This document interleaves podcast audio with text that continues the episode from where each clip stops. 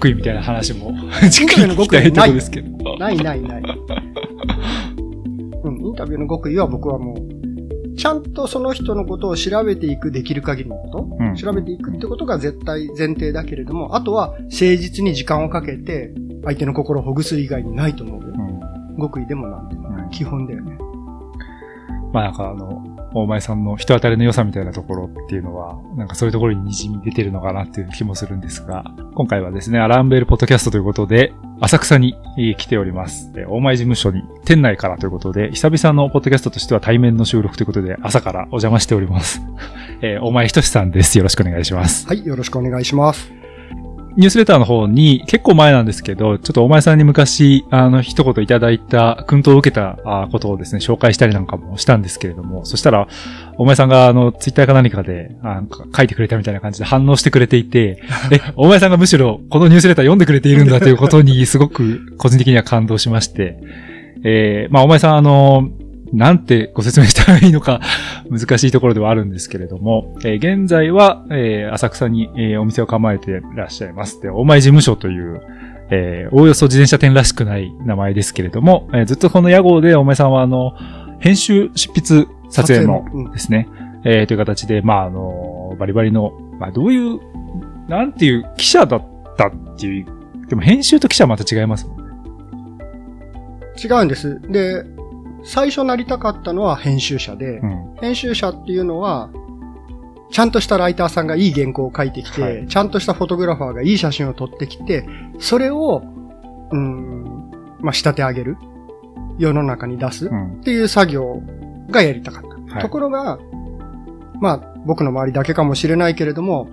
ちゃんとしたライターさんやちゃんとしたフォトグラファーさんが、そんなに妥当なギャラでは存在しなかった。なるほど。えっと、それっては、90年代とかの話ですか？そうですね。僕は93年から95年にかけて自転車雑誌の編集長をやったんですけれども、はい、えー、20代後半、うん。その時に、その、もちろん雑誌だからライターさんや、えー、フォトグラファーさんをいっぱい使うのですが、うんうん、えー、じゃんじゃか使うと経費が足りなくなってしまって、はいはい、中で書くことが自転車雑誌は結構多いんですね。うん、で、そういうことをやってしまってるうちに、自分で撮った方が早いやって言ってカメラを買ったり、はいはい、原稿を書いたりしてしまって、このありさま。あのー、いわば、あの、僕からしたら大先輩という形で、えー、僕は多分2005年くらいから、まあ、それこそあの、今、シクロワイド編集長の綾野さんのところで、まあ、アルバイトみたいな形で、この仕事のちょっと隅っこから始めさせてもらったんですけど、その時にもちろんお前さんが最前線で編集、執筆、撮影というところで、まあ、レースの現場にね、特に行かれているという形で、で、えっ、ー、と、今でも覚えてるのは、2008年に僕が、まあ、アイナさんにくっついててツールドフランスを取材した時に、結構の日程一緒に動くような、なんか一緒のとこ泊まったりとかっていう形で、それでまあお前さんといろいろお話しする機会なんかも、まあ他の現場でもね、あったりはしたんですけれども。なので今回は、実はツールドフランスも1ヶ月後には迫っていて。そうですね。で、ジロデイタリアは、あつい最近終わったばかりという、まあ、狭間の6月なんですけれども、えー、大前さんがあの、実はこの5月、ジロデイタリア行かれていて、はい。で、えー、まあ、僕はこの後7月ツールドフランスが一応控えているということで、まあ、改めてですね、先達に、ちょっとグランツール取材とは、いかに行うべきかというような話ですとか、あとはまあ、えっ、ー、と、お前さん、今年のジローは、グランツール的にはいつぶりでした？えーと、グランツール的にはっていう感情を前もって予習しませんでしたが、はい、そもそも海外取材が4年ぶりでした。2019年の世界選手権から4年空きました。はいはい、2020年の初めにコロナですよね。うん、で、その間、まあ、頑張っていきたいなと思う反面、例えば、えー、一番取材対象である荒城幸也選手が、うん、お前さん今来るべきじゃないですよ。ははその、例えばチームカー、チームバスにも近づけない、うん、ホテルにも入れない、あの、確か選手のコメントを取るにも、マイクのマイクに棒をつけてとか、ね。はいはい、もちろんマスクしてとか、うん、そういう状況が続いていて、まあ彼が来るべきじゃないって言うんだったら、まあ近づけないし、うん、と思って行かなかったですね。だから、4年ぶりにこう海外に出てみると、うん、自分が4年年を食ったんだということが 体力的にものすごくあって、きつかったです。まあ、あの、よく言われますけれども、グランツールは選手だけじゃなくてスタッフもね、大変だっていう話ですけどもちろんメディアも大変なわけで、うん、またちょっと世界戦ももちろん、こう、連日の取材にはなると思うんですけど、グランツールの毎日あの移動してっていうところの大変さみたいなのもあったと思うんですけれども、今年のジロは、はい、特に、えっと、全日程行かれてえっ、とね、第9ステージまで。第9までですね。うん、だから、あの、今年多分ね、リスナーの方はあの、ジロー見られてた人も多いと思うんですけど、まあ、とにかくそのあたりまで毎日天気が悪かったなっていう印象なんですよね。そうですね。えっ、ー、と、まあ、僕が第9ステージ、それからその翌日の第1休息日に、荒城選手のホテルまで行って、えー、インタビュー取らせてもらって、うん、それからローマに500キロ移動して帰ったんですけれども、第2週が一番ひどくて、うん、荒城選手が目にゴミが入ってとか、病院、その日にね、レース後病院行ったみたいな日があるから、ああいう日、あの週、雨の週が一番辛かったと思うんですけれども、うん、第1週僕が行ってた週も、えっ、ー、と、最初の TT のあたりっていうのは T シャツだったりとか、はいはい、ゴンドラで1000メートル標高差行って山の上の取材の日は、フリースの上にカッパーっていうもう完全冬装備だったりとか、僕らがこれだけ辛いのに、選手っていうのはそれを全部走ってるんだよなと思うと、いやー、相変わらずではあるけれども選手がタフ。うん。うん、まあ今年でもリタイア多かったですよね。そうですね。まあコロナなんかもね、ちょっとまた出ちゃってという形で、ツールの方もだいぶ今年も厳格化してっていうのはな、情報も出てましたけど、ジロー、動き的にはどんな感じだったんですか？その、まあ、あの、お前さんは、サイスポでね、今回、えー、という荒城選手の、えー、まあ、デイリーレポートのような形で記事が、はい、基本的にオンタイムで出てましたけど、はい、あれの、あの、キャプションっていうか、リードのところに、あの、荒城池のバンキシャっていうふうにも書いてあって、ね、急遽、ジロにも行くっていうことにもなったとも伺いましたけど。はい。そうですね。まあ、うん、バンキシャっていう言い方は、最初僕はもちろんそうだとは思ってなくて、うん、ただ、荒城選手最初いつから見てるのかな？ツールド沖縄に取材に行った時に、えー、彼が沖縄代表、つまりどっかのチームに所属してなくて、沖縄代表で出るっていう時に福島新一選手が、お前さんって連れてきてくれて、この子見ててくださいって強くなりますから。うんうん、そっからの付き合いなんですね。だから今の奥さん、みわちゃんよりもずっと長いっていうのがみわちゃんの冗談の一つで、はい、それでずっと見ている分、やっぱり現地で見たいという思いがあまりにも強く、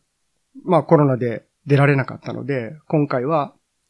荒城選手から、えっ、ー、と、僕は朝6時にメッセンジャーで急遽呼ばれましたっていうのを読んで、うん、その日中に飛行機とホテルとレンタカーを手配して、翌朝には羽田空港にいたっていう、うん、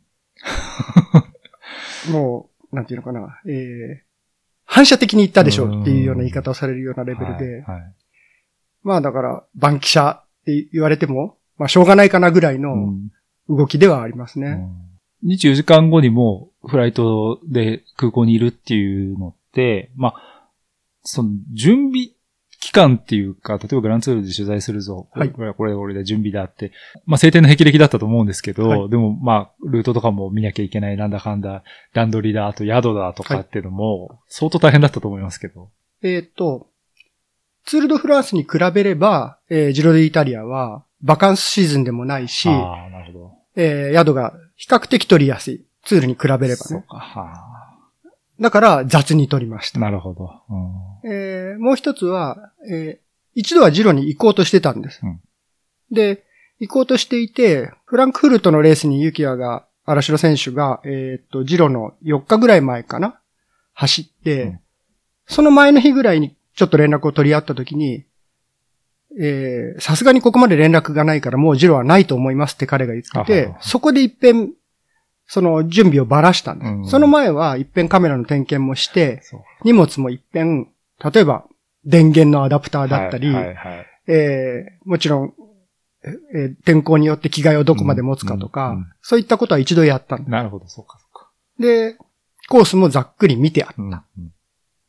た。飛ぶ飛行、空港もね。さすがに、その、ローマに飛ぶべきなのミラノに飛んじゃうと、ろくなことにならないので、はいはい、そこまでは見てあった。うん、ただ、ツールに比べると、何度も言うようだけども、なんとかなるよ。うん。まあ、現場動きで、対応で、うん。ただまあ、なんとかなるよがちょっと迷ったのはあまりにもギリギリだったので、うん、日本でモバイル Wi-Fi を買いて、借りていったんですけれども、それももうギリギリすぎて、えー、っと、理想は多分、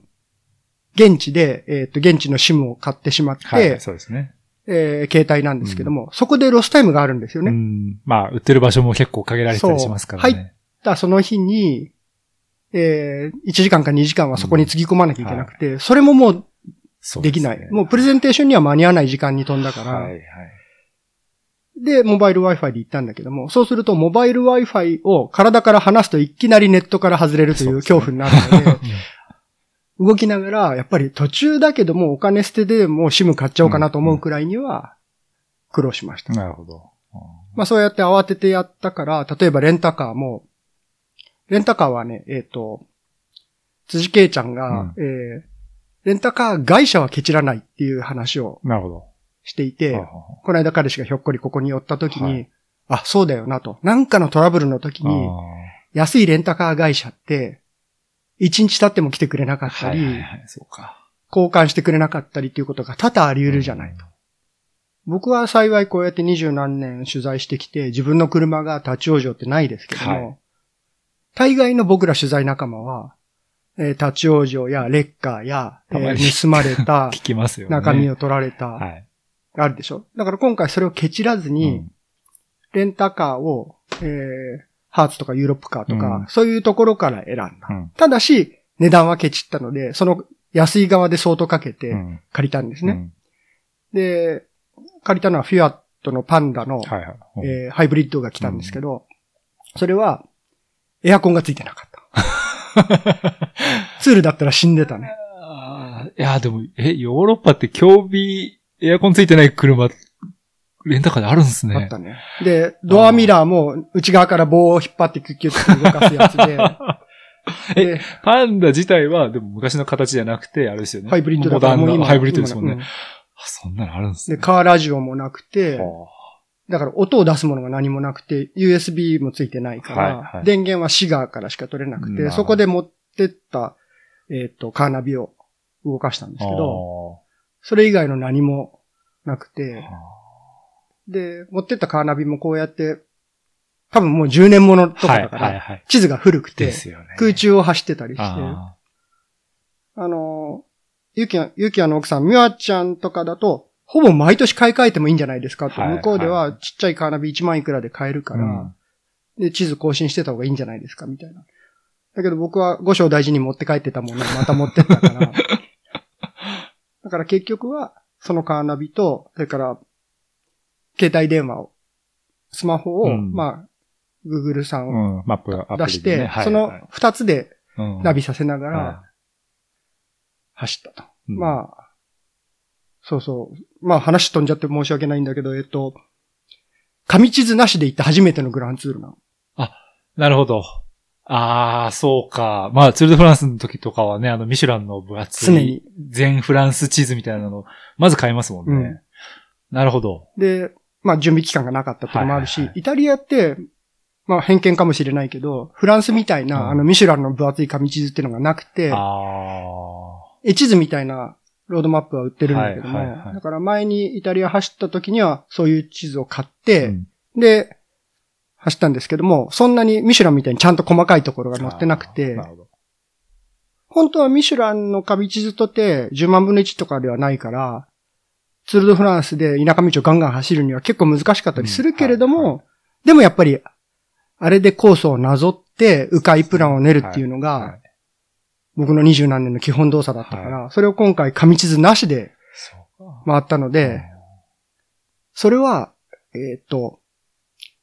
目的地に行く行為はできるんだけども、はい、全体像が見えなかったり、迂回で自分がどっち向いてるかわかんなかったり、それから Google が途中でいい道がありますって別の道を案内し始めて、それがレースコースに入っちゃったりとか。まあそうですよね。さっき避けられないですもんね、基本的にはね。そう。あれを避けるモード欲しいね、Google に。そうですね。まあなんか、うまいこと、ちょ、二段階くらいやればできるのかもしれないですけど、まあでも、パッとはできないですもんね。できない。で、自分が操作してると運転してるから、ちょっとそれやりにくいし。ね。一人だと特にね。そう。なるほど。という、久しぶりのグランツーでした。はいはいはいはい。そうか。去年、まああの、K2 とツールドフランス一緒に回った時は、確かに今言われて気づ思い出したんですけど、紙地図なかったですね、もう。うん、使ってなくて。若いんだな。若いっすね。うん、もう Google マップとかで、前日にある程度迂回路とか見てみたいな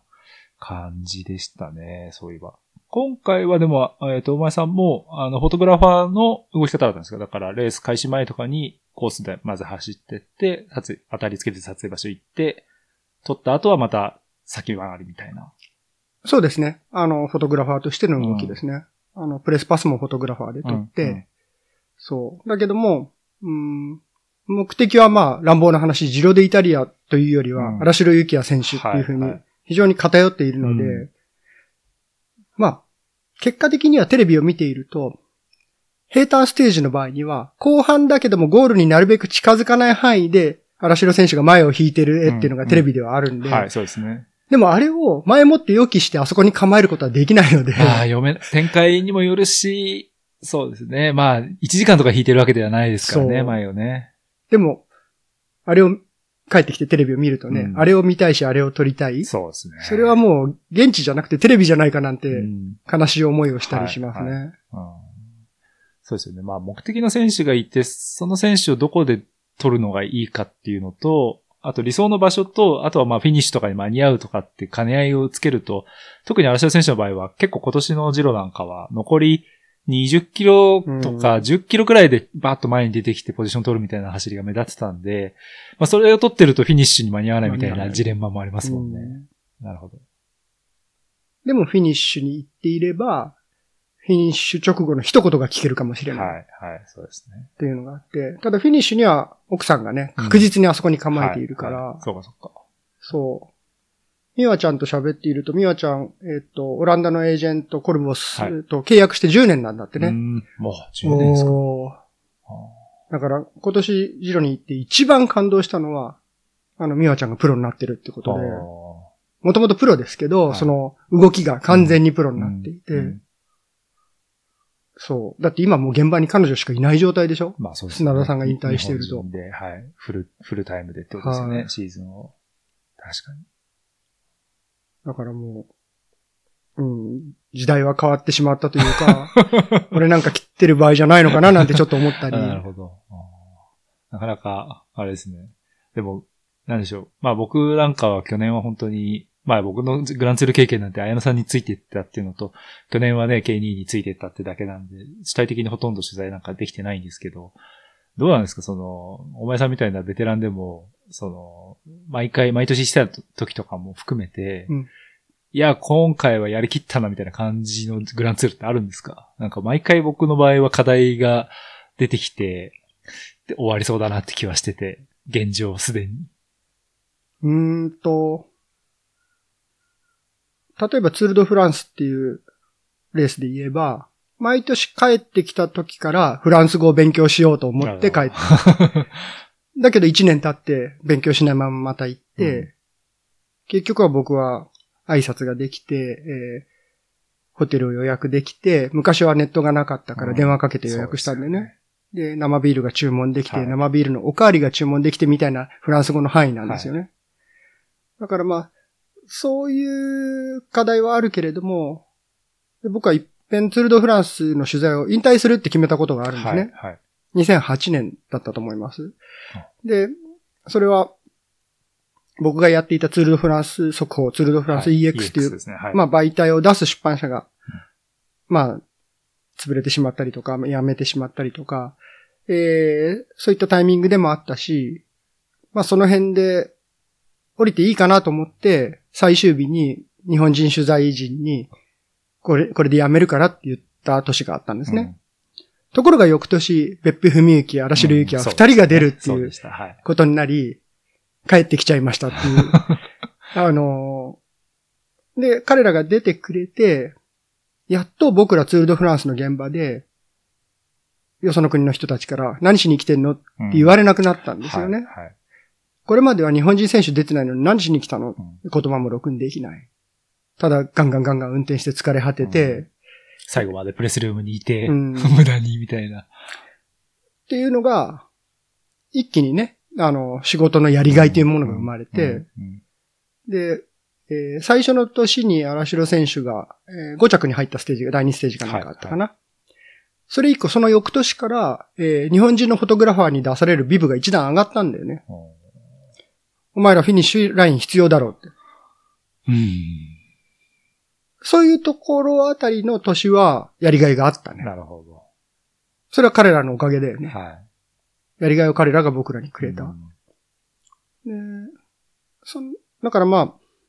ざっくり言えば自分の仕事っぷりや、うんと、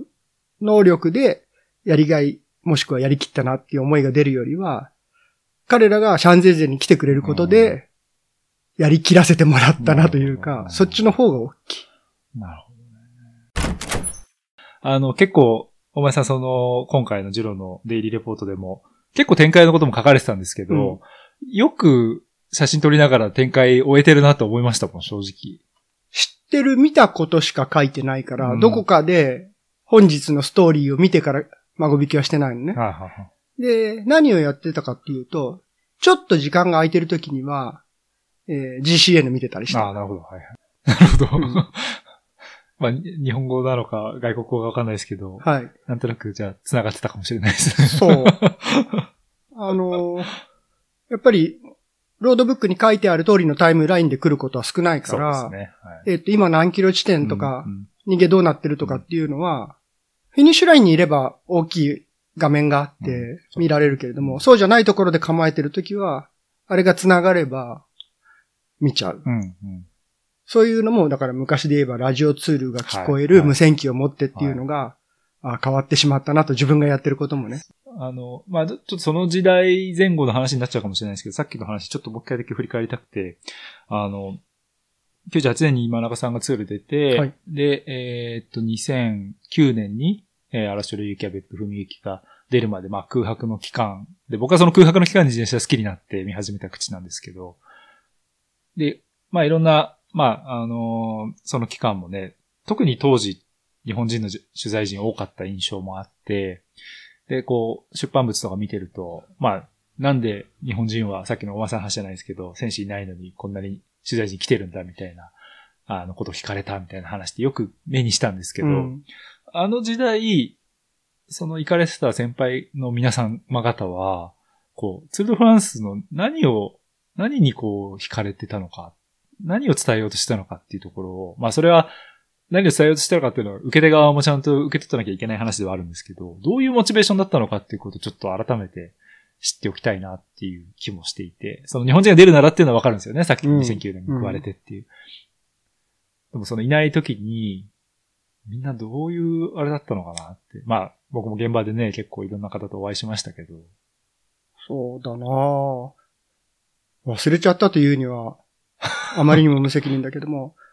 明らかに、えー、プロとして仕事をしていたのは砂田さん一人だよね。うん、砂田さんは、えっ、ー、と、向こうのエージェントに、まあエージェントというかな、向こうで写真を売る対象がはっきりあって、そのために仕事をしていた。よね。えー、僕が行き始めた頃っていうのは、まあネットの前で、えー、ということは写真もデジタルではなくてフィルムで、はい、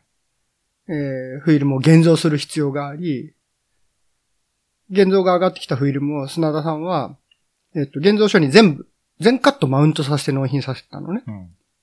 マウントっていうのは一コマずつ切って、プラスチックのケースに入れて、フィルムを一コマずつ。うん、えー、例えば、10本現像すると360カット来る。はい、それを、でっかい自作のライトボックスで、夜ホテルで見ながら、使うもの以外は全部ゴミ箱入れた。へえ。で、砂田さんに拾っていいって言ったらバカ野郎って言われて。つまり、あの、使うものだけ、それは第何ステージで、選手がこれで、とかっていうふうに整理して、それを仕事の道具というか商売にする。っていうのが、はっきりしていた。で、そういうのを見ると、うん、プロだなというか、僕らみたいに、いたずらにフィルムを、まあ、例えば、100本持っていって、はい、炭酸電池を200本持っていってって言っても、それは何しに来たのって言われても仕方がないくらいの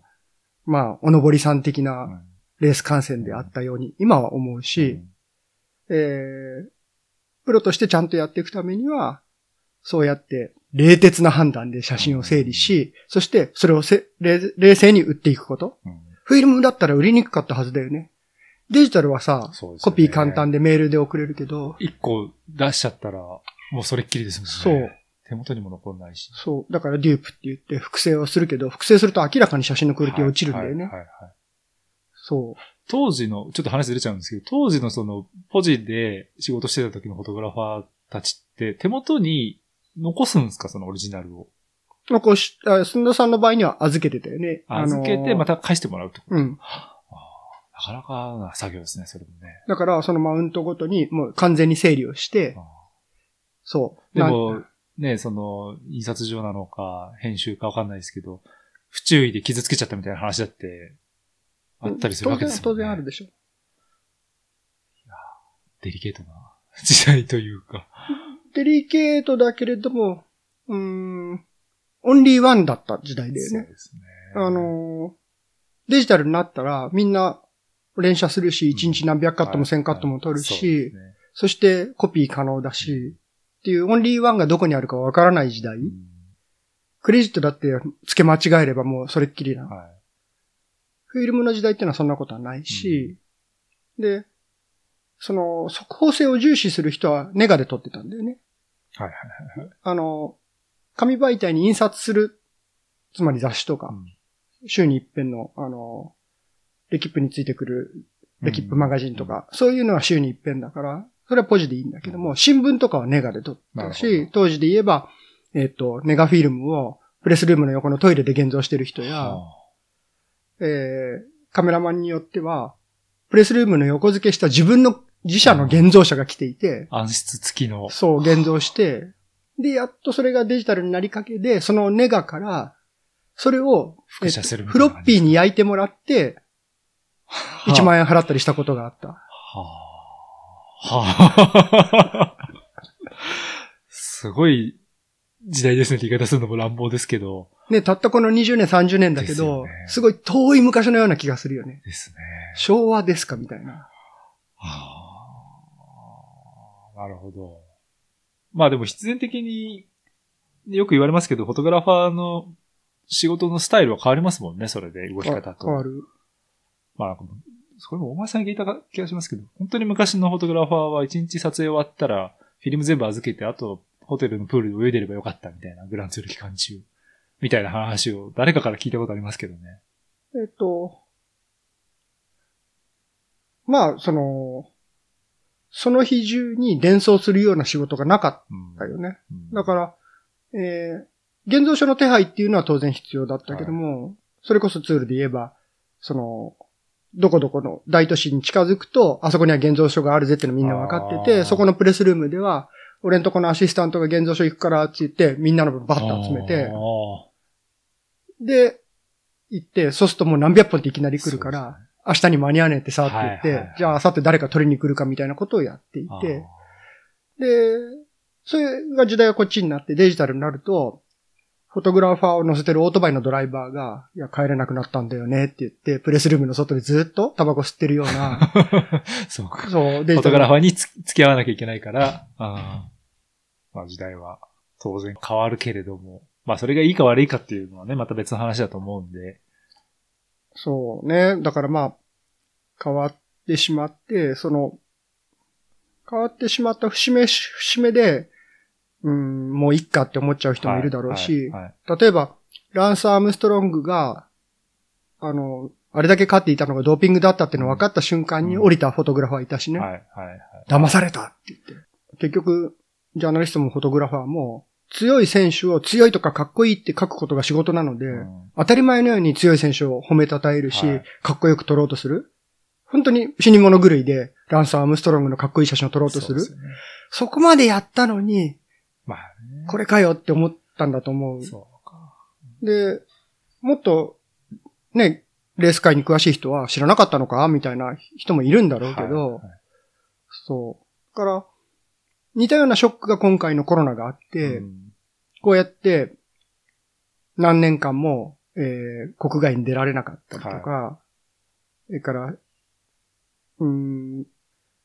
変わったなと思ったのは、例えば荒城選手のチームが、えー、ポストカードを作らなくなって久しいのね。なるほど。配らないんですね。だって配れなかったじゃない。はい。ファンと触れ合えないし、入れないですからね、そもそもグランツール。まあツールなんかは、チームゾーンに。で、実を言うと、僕のお店のトイレ開けると、荒城選手が、チームバンの時代からのポストカードがバーって貼ってあるの。ね、後で見させてもらいます。だけど、ランプレメリダぐらいで途切れてるのよ。で、会うと、ないの？って言ったら、今作ってないんですよ。で、そう、そういうことも含めて、コロナ禍で何が起きたかっていうのは、論述されるにはまだ時間が足りてないと思うんだけど、はいはいね、多分自転車界にもものすごく僕自身にもね、うん、大きい打撃があったんじゃないかなと。そのデジタル化やアームストロングや、それでは語り尽くせないような。うそうですね。いや、あの、今ちょっとこう写真の話メインで伺ってましたけど、まあ僕はやっぱ個人的にはもう少し、あの、お前さんの、あの、書き手というかね、あの、どっちかというと、僕、お前さんはやっぱ文章の人っていうイメージがすごい、まあ編集と文章の人っていうイメージがすごい強いんですけど、それもやっぱりその、ジャーナリストにとって結構大変な時代になっちゃったなっていうことを去年は特に感じまして、まあ選手がそもそもビラージュに来ないし、うん、まあ僕行った2008年とかも全員が来て全然来てたわけじゃなくて、本当にね、3分の1の選手も来てないかなくらいでしたけど、もう、一人も来ないですよ、ビラージュに。うんうん、もう、スポンサーの歓迎の場所だけになっちゃってて、床屋もないですし、まあ床屋なくなったのはコロナのせいかもしれないですけど、うん、なんかこう選手が新聞読んでくつろいでるみたいな、まあ古き良き絵みたいなのも全くなかったりとかして、で、選手にじゃあインタビュー取ろうと思ったら、チームの広報担当通して連絡してもらって、そこからまあ予約みたいな感じで、じゃあ、あの次のステージのスタートのあのサインの後ね、みたいなことをしないと選手の話なかなか聞けないみたいになっちゃってて、うん、で、選手ももうギリギリまでバスから出てこなかったじゃないですか。うんうん、とかってなってきて、こう、やっぱり気軽に話聞き、聞けない状況になってるな、みたいな。で、出てくるコメントも結構その共同で囲みみたいになっちゃったりとかってどうしてもせざるを得なくて、どの媒体見ても言ってること全部一緒だったりとか出てくる人の名前も一緒だったりとかってなって結構その、書き手として、ジャーナリストとして、た辛い時代だなってことは感じたんですよね。うん。辛い。まあ、コロナが明けてると仮定して、その、また話が聞けるようになってほしいとは思うけれども、うん、一遍そうなったものが、どういう風な形で戻るのかはそうですね。わからない。だって、荒城選手も一緒に今回行ったら、うん、ちゃんとチーム広報に話を通してくれって言われて。もう個人の関係性って話で通らないレベルに来てるってことですよね、うん、それはチームもちゃんとしてるからね、はい、と。はい。その、もしこれでコロナ運々になったら、当然手を打たなきゃいけないわけです。だから僕現地行ってから WhatsApp インストールして、で、チーム広報とやり取りさせてもらって、そう。WhatsApp って日本では使わないんだけども、ね、あ、いるなと思って見てて、はい。はいうん、ただまあ、筋を通さなきゃいけないんだったら通すべきだとは思うけれども、うん、もうちょっとこう、いろんな形で話が聞けたり、うん、うん、するといいなってやっぱり思うし、それこそ、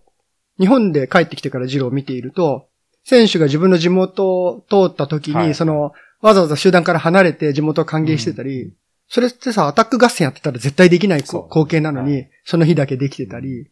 あと選手が観客からかなもらった串焼きを。あ、そうですね。アロスチッチ。そう。あの、バティステーラですね。そう。あの、テレビの元にまでね、差し出してたりっていう、ああいう絵って、もうツルで見られなくなってるから。そうですよね。あ、ジロだなと思って。確かに。そしてそれは、現地に僕がいても見られないからね。そうなんですよね。あの、タイミングと。うん。だから、まあ、ライブをこうやって日本で見られるようになったのは、もう大変な幸せであるけども、はいはい、それゆえに、どういう仕事をするかっていうのは、しっかり考えなきゃいけない。そうなんですよ。だから、まあね、GCN で僕も実況でやらせてもらってる手前あれですけど、もう番組が自立してるんですよね。制作はユーロスポーツで、うん、もう向こうのその本当にそれこそコネクションしっかりあって、チーム元々の選手がみんな行ってるから話絶対聞けて、で、もう有力どころの選手みんなインタビューを途中でインサートで入ってきて、もうば、で、番組としては完璧なんですよね。で、確かにあれ見てて、なんかそれ以上のインサイトって、そうそうなんか必要ないじゃないんですよね。仮にこれが例えば日本人選手出てるとかだったらまた別だと思うんですけど、うん、そうじゃない大会をじゃどう伝えるかって、まあ今年の、だから男子の強いフランスなんかは、まあ去年に引き続き僕は結構そこが今悩みどころで、なんか誰のために何を書い、書くことを仕事と言っていいんだろうかみたいな気は、正直ちょっと悩んでるところが、やっぱりあって、うん、そう、もちろん、テレビ画面に映ってこない部分っていうのは、もちろんたくさんあるんだけれども、うん、えー、みんなが一番知りたいところがどこなのかも含めて、それこそ、うん、雑誌サイクルスポーツがかつてはツールドフランスの、別冊。そう、付録みたいな。折り込みみたいなね。あれよく読みましたよ。あれだって60ページとか100ページぐらいあったりして。はい、あれで一冊でいいでしょっていうクオリティでしたからね。で、あれは現地に行ってる人も含めてだけど、それ以外に現地に、うん、例えばエタップでツールに来た人だったり、うん、そう、ね、そういろんな人の、にいろんなことを書かせたりして、例えば、うんと、あるステージのスタートだかフィニッシュ地点に前もって入ってた人人がどうやって設営してるかを追ってたりとか、そういういろんな、まあ、呪縛の隅って言っちゃあれだけども、いろんなことが本当は面白いんだよね。で、キャラバン隊に密着だってきっと面白いんだよね。キャラバンのお姉さんに、えどこ生まれで、何が趣味で、どうやって応募したの、うん、で、配ってて楽しいことはどう、はい、嫌な思いは？っていうだけでもきっと面白いんだよね、はいはい。そういういろんなことがツールドフランスだと思うし、事情でイタリアだと思うんだけど、うん、あれだけライブやられちゃうと、そこでもうボリューム負けしていて、そね、そのキャラバンのところ振っても、みたいのはそこじゃないんだよって。そうですね。いや、なんか、あの、そう、あれ、僕もだから相当あれに影響を受けてて、うん、やっぱり、あの、山口さんの、うん、あの、フォトエッセイ、エッセイの部分にかなり感化されて、やっぱりそのなんか文化としてのツール・ド・フランスみたいなものの方がどっちかというと関心はあるんですけど、ただ、本当におっしゃる通り、今映像で何もかもが届いてきちゃう時代で YouTube 開けばね、また、チームがもう、ね、バックエンドのストーリーを、バックサイ後ろ側のストーリーとビハインド・ザ・シーンを見せてくれてる中で、じゃあ外から来た人間が何が話聞いて出せるかって、じゃあ有力選手のコメントって言ったところで、それはもう英語のメディアに全部出てたりとかするわけじゃないですか。うん、ってなると、まあ言って何を表現するべきかっていうのは、なんか結構頭打ちになってるのは、去年もちょっと感じたんですよね、正直。何ができるかな、みたいな。で、その終焉のものもすごい面白いし、それも文化だと思うし、だから、僕も去年は相当その沿道に来てた人たちにやたらしつこく話を聞いて、うんうん、どこから来て誰だ、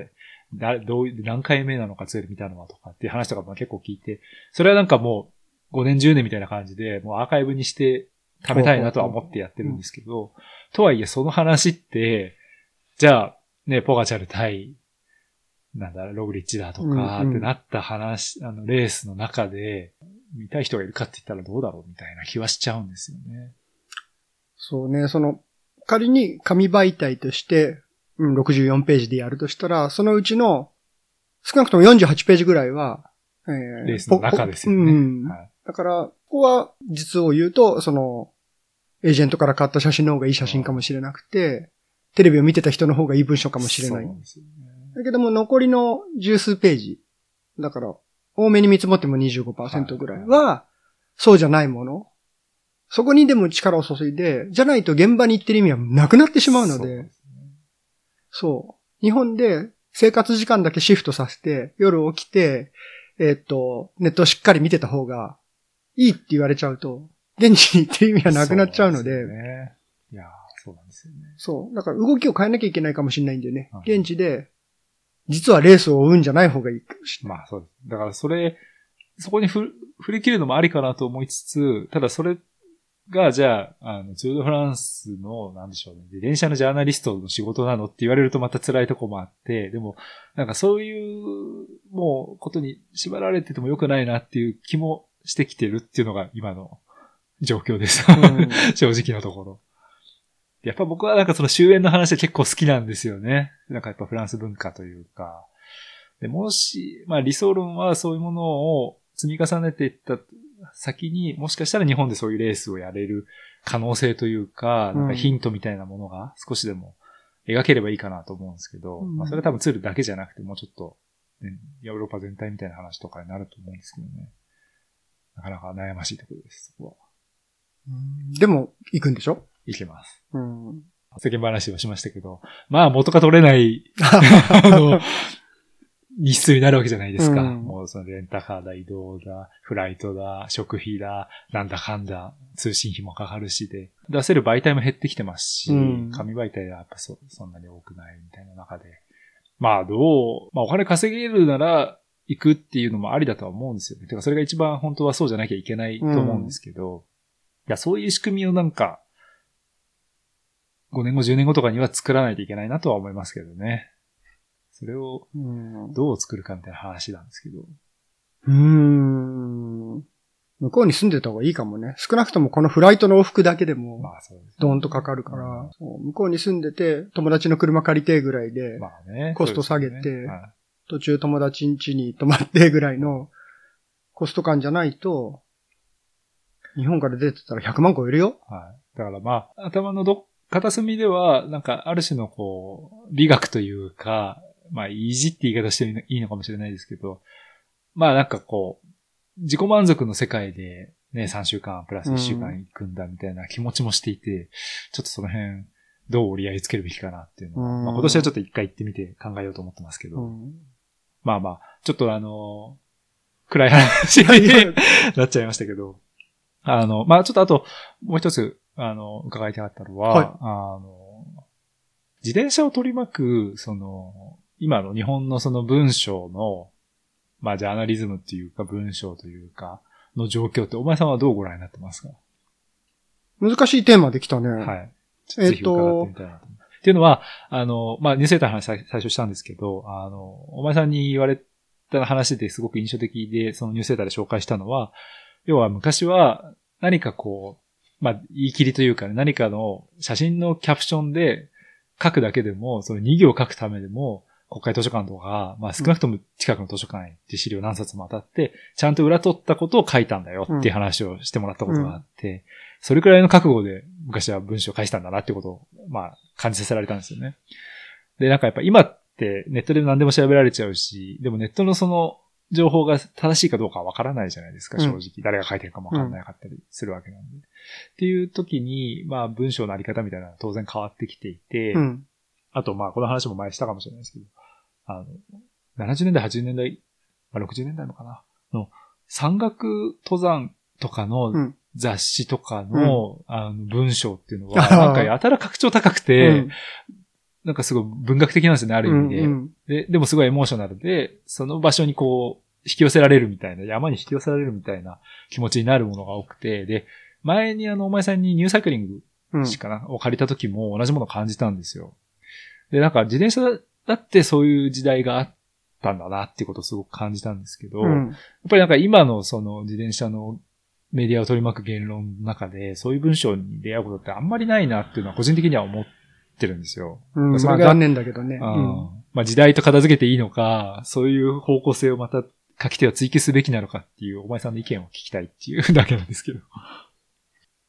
紙媒体がまあ低迷して、それは多分主には広告主がデジタル媒体というかインターネット側に投資してくれちゃうのと、うん、まあ、読者が自然とネット無料で見られるものに移行した。はい、まあ、それはやむを得ないかなと思う。紙に復活しろとか、みんな紙を読めっていうのはなかなか難しいけども、うん、書く側の覚悟や出す側の覚悟としては、デジタルは明らかに垂れ流しをしている。うん、えー、チェックが入ってないと思う。例えば、ヤフーのトップ画面の文字でさえも雑だったり、多分トピックスの見出しなのに、すぐに書き直しが入ったりするのあるから、はいはいはい。なるほどね。ああの雑だと思う。うん、で、同じく、紙媒体も、あの、まあ、低迷してるとはいえ、例えば特定の雑誌は多分構成せずに出してるだろうみたいな雑誌があったり。あの、構成の話は僕もそれすごい思うところがああるんですよね。で、結局、えっ、ー、と、もっと前は、編集者は編集をやっていて、自転車マニアでも何でもなくて、うん、例えば僕が育ててもらったサイスポの何世代か前の中川さんという編集長は、その編集長を退いた後で知り合ったんだけれども、うん、俺は自転車のことは詳しくないって言い切って、うん、だからこそ、スポンサーさんや取材先に、詳しくないんで教えてくださいってまず言う。もちろん自転車雑誌何年もやったら、詳しくないはずはないよ。はいはい、だけど詳しくない教えてくださいってそして、ライターが書いてきたものをしっかり読んで、読みやすくして出す。それが編集なの。はい、はい。多少自転車のこと詳しくて、スポンサーと仲良くて、その記事を書くなんて編集の仕事じゃない。はい、はい。営業の仕事。うん、で、それを構成もせずに出して、で、スポンサーさんから修正かけられてぐらいの話では、編集でもなんでもないし、はいはい、あの、素敵な文章が出るはずもない。書く側の覚悟も編集側の覚悟もデジタルになってからはだらしなくなってると思うに。だから、さっきの砂田ゆずるさんが、砂田ゆずるさんって、えー、法政から、まあ、選手の後、まあ、イタリア留学して選手やってた頃の話をニューサイクリングに連載してたんだけど、うんはい、えー、まあ、そういう話も含めて砂田さんとそういう話をすると、今井さん連れてこいよ。今井千塚さんっていうニューサイクリングの編集長の息子さんが、そういう、まあ、レースのことを書いたり、例えば現地で世界選手権見て書いてたりするのを見ると、砂田さんにとってはあそこまでだって日本のジャーナリズムは。自転車ジャーナリズムね。それ以降のレースレポートなんて、僕なんか他のレースレポートも好きで、小林哲人さんのも好きで、読んできたけれども、砂田さんにとっては、入祭の今井さんで止まってた。えー、それは、どこスタートで誰がアタックして、誰が勝ちましたじゃない文章にしてるわけよ。なるほど。最初の一行目からね。はいはい。もう小説と同じというか。なるほど。はいはい。そう。もう、それこそ、全然うろ覚えだけど、最初の書き出しが、えっと、フラッシュ一戦、フォトグラファーの誰々が、ストロボのテストをしたようだって書き出しから始まる。痺れますね、なかなか。はあ、それがレースの、レースレポートっていう体裁の文章の始まりなんですね。そう。そういう時代があったわけで。でも、やっぱ時代を感じますね。その、なんか、スピード感っていうか、うん、切り取り方って。結局、ゆっくり書けたんだよね。今はレース終わって、もう、1時間ぐらいで書いちゃいたいわけでしょ、そそれ練ってる間もないよね。なんならリプレイを見て何キロ地点でアタックか見たりするわけでしょ？はい。そんなのテレビに任しとけよって気はするよね。っていうところでいくと、その、当時みたいな、ちょっとこう、なんでしょう、今風の言葉で言ったらエモいなのかわかんないですけど、うんうん、こう、感情を揺さぶられるようなレポーティングの方向性の方が、翻って現代的になってきたりもするんですかね。こういう情報が早い時代にあって。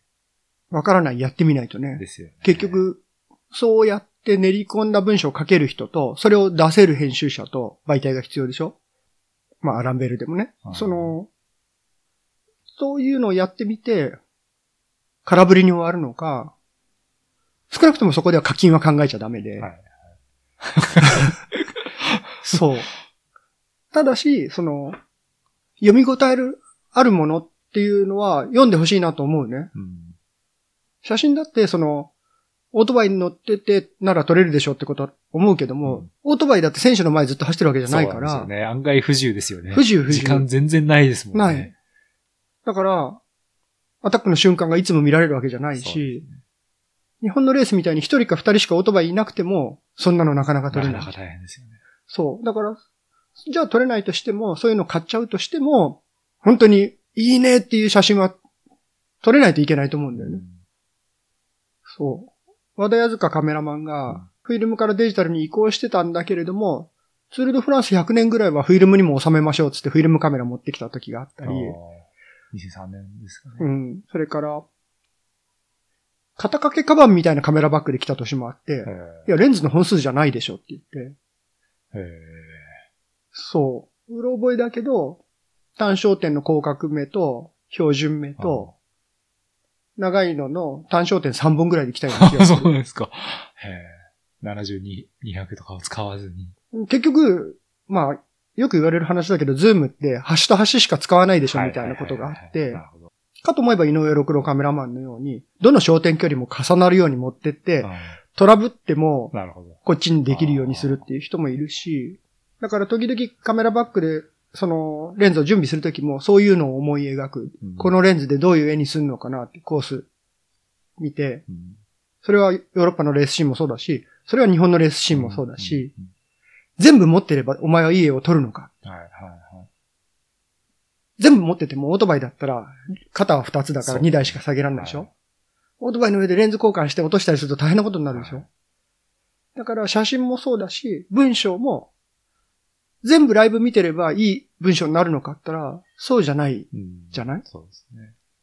ストだって、中継で追ってるのは、戦闘とせいぜいメイン集団でしょ、そうですね。うん、しかも戦闘ずっとベタでもなかったりするし、100キロ逃げてたらずっとベタじゃないから、ね、メイン集団の絵とか撮ってると、見失ってるでしょ、はい、うん、現地にいる人がやれることっていうのは、そうですね。もしかしたらそこなんそうなんだと思う。ですかね。うん、で、そこで、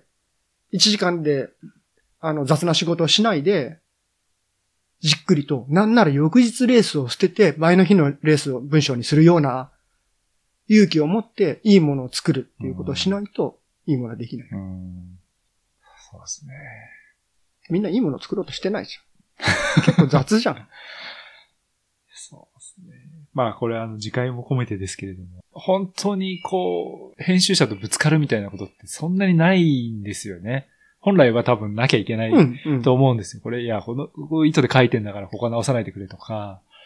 あるは、なきゃいけないんだろうなと思いつつ、確かにそうですね。そう、デジタルな時代だからこそ、そのスピード感溢れることをやる、反面、反面側を用意して、スピード感溢れない。まあ、スローだけど、濃いというか、うん、ちゃんと切り口がああの、自分の力を出すぞってことをしないと、出なくなっちゃうよね。いや、そうですね。出なくなっちゃう。自転車組み立てだってそう、箱開けて出してるばっかりだったら、ちゃんとしたの組めなくなっちゃう。やっぱフレームからちゃんと組む。とか、無駄に時間をかけるのも良くないと思うんだけど、はいはい、でも、その気持ちの込め方というか、自分はここは手を抜かないぞっていうところをしっかりやんないと、そう、それこそ句読点の打ち方だって、はい、ヘンテクリンな体現止めばっかりの文章だって、それから、同じ表現を二度目で使わないとか。あとはあれなんですかね。なんかその文章のところに関しては、あの、やっぱやり直しができるっていう意識が Web はあるじゃないですか。うんうん、出した後でも修正できるっていうのと、うん、あと文字数の制限がないっていうのは、結構、そこに関与してるかなって気がしていて、うん、やっぱ雑誌の決められた文字数で書くときってやっぱ切り詰めたり、まあ、行間の調整したりとかあるじゃないですか。うん、ここで、まあ、当店が入るの嫌だから、ちょっと文字足しとこう、減らしとこうとか、なんかそういうのも含めてやっぱ時間かけないもんなとは思いますよね。ただ、文字数の制限がないからといって、うんと、いたずらに長くする必要もないし、うん、その、構成しなくていいわけじゃないから、はい、じっくりじっくり何度も読んでいいと思うんだよね、自分でね。はい。はい、だって、自分で書いて自分で編集したり自分でレイアウトしちゃうと、自分でそこの最後の操作をしちゃうから、いいことないんだよ。いや、そう思っていて、だからその、まあ、書き手がいないっていうのもあるかもしれないですけど、なんか、もうちょっと編集者がいないのかなって気がしてるんですよ、うん、今の、その、業界全体的に。うん、で、なんか、わかんないですけど、マーケティングみたいなものがやっぱり大きくなってきちゃっていて、その編集が昔できていた類の人たちが、やっぱメーカーに入ってマーケティングをしているんじゃないかっていう仮説が僕の中ではあって、そういうなんか見通しが効いて、器用にいろいろものができて見えて、ちゃんともの出すクオリティに関してはこだわれるみたいな。まあ、海外とかは結構特にそうなんですけど、うんうん、てか、海外の場合はもうなんか優秀な編集者がブランドに買われて、そこで仕事するっていう流れが大きいんですけど、みたいなところも感じていて、こう、何しろ、やっぱり昔と比べて編、まあこれ毎回言うんですけど、編集もライターも、まあ、フォトグラファーはまだあれかもしれないですけど、なんか花形職業じゃなくなってきてる感じがするんですよね。うん、まあ、夢を見させてあげられてないっていうことだと思うんですけど、じゃその状況でなんとかしたいなっていうのはあるんですよね。まあそ、だそういうことに少しでもね、役立てばっていうのも、まあ、ツールドフランスだったり、行く理由にはなるかなとは思ってるんですけど。ね、ツールドフランス取材してきたライターさんの何人か本書いたりしてるしね。そうですね、はい。それが図書館に並んで子供たちの夢になったりしてるとも思うんだ。うん、だから、そういうののまあ、わずかなことかもしれないんだけども、積み重ねだと思うし、編集の人はね、もうちょっと、僕が少しの間、登山の雑誌にガイドを執筆してたことがあって、はいはい、えー、それは、まだ駆け出しの頃だから、自分が渡した原稿と雑誌になってからを見比べて、どのぐらい手が入ったかをチェックしたね。その、ちゃんと入るんだよね。まともな編集者とね。はいはい。そう。それはね、何度も何度もやった。だから逆に今の編集の人は、あの、ここ変えていいですか？って問い合わせてくるから、もう全然気にしなくていい。俺の文章は事実が変えられたりするのは嫌だけども、そうじゃなければもう好きなだけ手を入れてって言うんだけども、入れてくんないんだよね。うん、なるほど。うん。入れていいよって、まあやってないのかもしれないけど、うん、もう臆することなく、しっかり手を入れて、読みやすく、読者に届く読み物にしてほしいんだよね。だけど多分、精一杯なんじゃないの時間的に。うん、まあそうですね。うん。200ページ、300ページの雑誌で、で、突然広告が入ったりなくなったりして、ね、あとなんか今聞いて思ったのは、その紙媒体があった時は、やっぱりその赤字の入れ方みたいなのが、物理的に見えるじゃないですか。うん、で、僕、やっぱウェブの仕事してると赤字入れてもらうことはもちろんあるんですけど、それって大体あのワードの、うん、あの、変更履歴とかっていう機能を使うんですよね。で、あれってやっぱり、まあ、ちゃんと斜線が入ってこういう風にしますってあるんですけど、なんかちょっと物理的にやっぱり見ないと、手がこう入ってこう変わって全体の流れがこうなるんだっていう文章のものは見えなくなりがちだなっていうのはやっぱ感じたことがあって、そういうのももしかしたら、まあ、なんかウェブの悪口ばっかり言ってるみたいですけど、あの、あるのかなって気がしましたね。だってウェブの悪口ってウェブのなんか褒めること、褒め言葉あるの？早い以外に。早い以外に、早い以外に。まあ、あの、誰にでも届く可能性がある。例えばヨーロッパでヤフーのジャパン見らんないんだぜ。まあそうですよね、うん。そういう話を帰ってから友達にしたら、あ、ウェブへの規制って中国だけだと思ったけど、日本もあんじゃんねっていう話になって。まあ、映像だって見られないですから、ね、そう。そうそう。だからまあ、ウェブってそんなに褒めるとこないよ。そう、ね、見るけどね。だからその、どうなんですかね。あの、情報の伝達空間としてはいいのかもしれないんですけど、うん、言論の形成空間としてはちょっと良くないのかもしれないですね。うん、もしかしたらね。でもなんかそういうのにやっぱ意識的にウェブのメディアやるにしても、まあ僕もね、結局メールで送ってるんで、ニュースレターを、ポッドキャスターってウェブで配信してるわけなんで、やっぱそういうのちょっと編集者意識的にならないと、なんかちょっとこう取り違えたこと続けちゃうなっていう危険性はありますね、確かに。うん。プロっていう点ではご飯食べなきゃいけないから、どっかでしっかりご飯を食べて、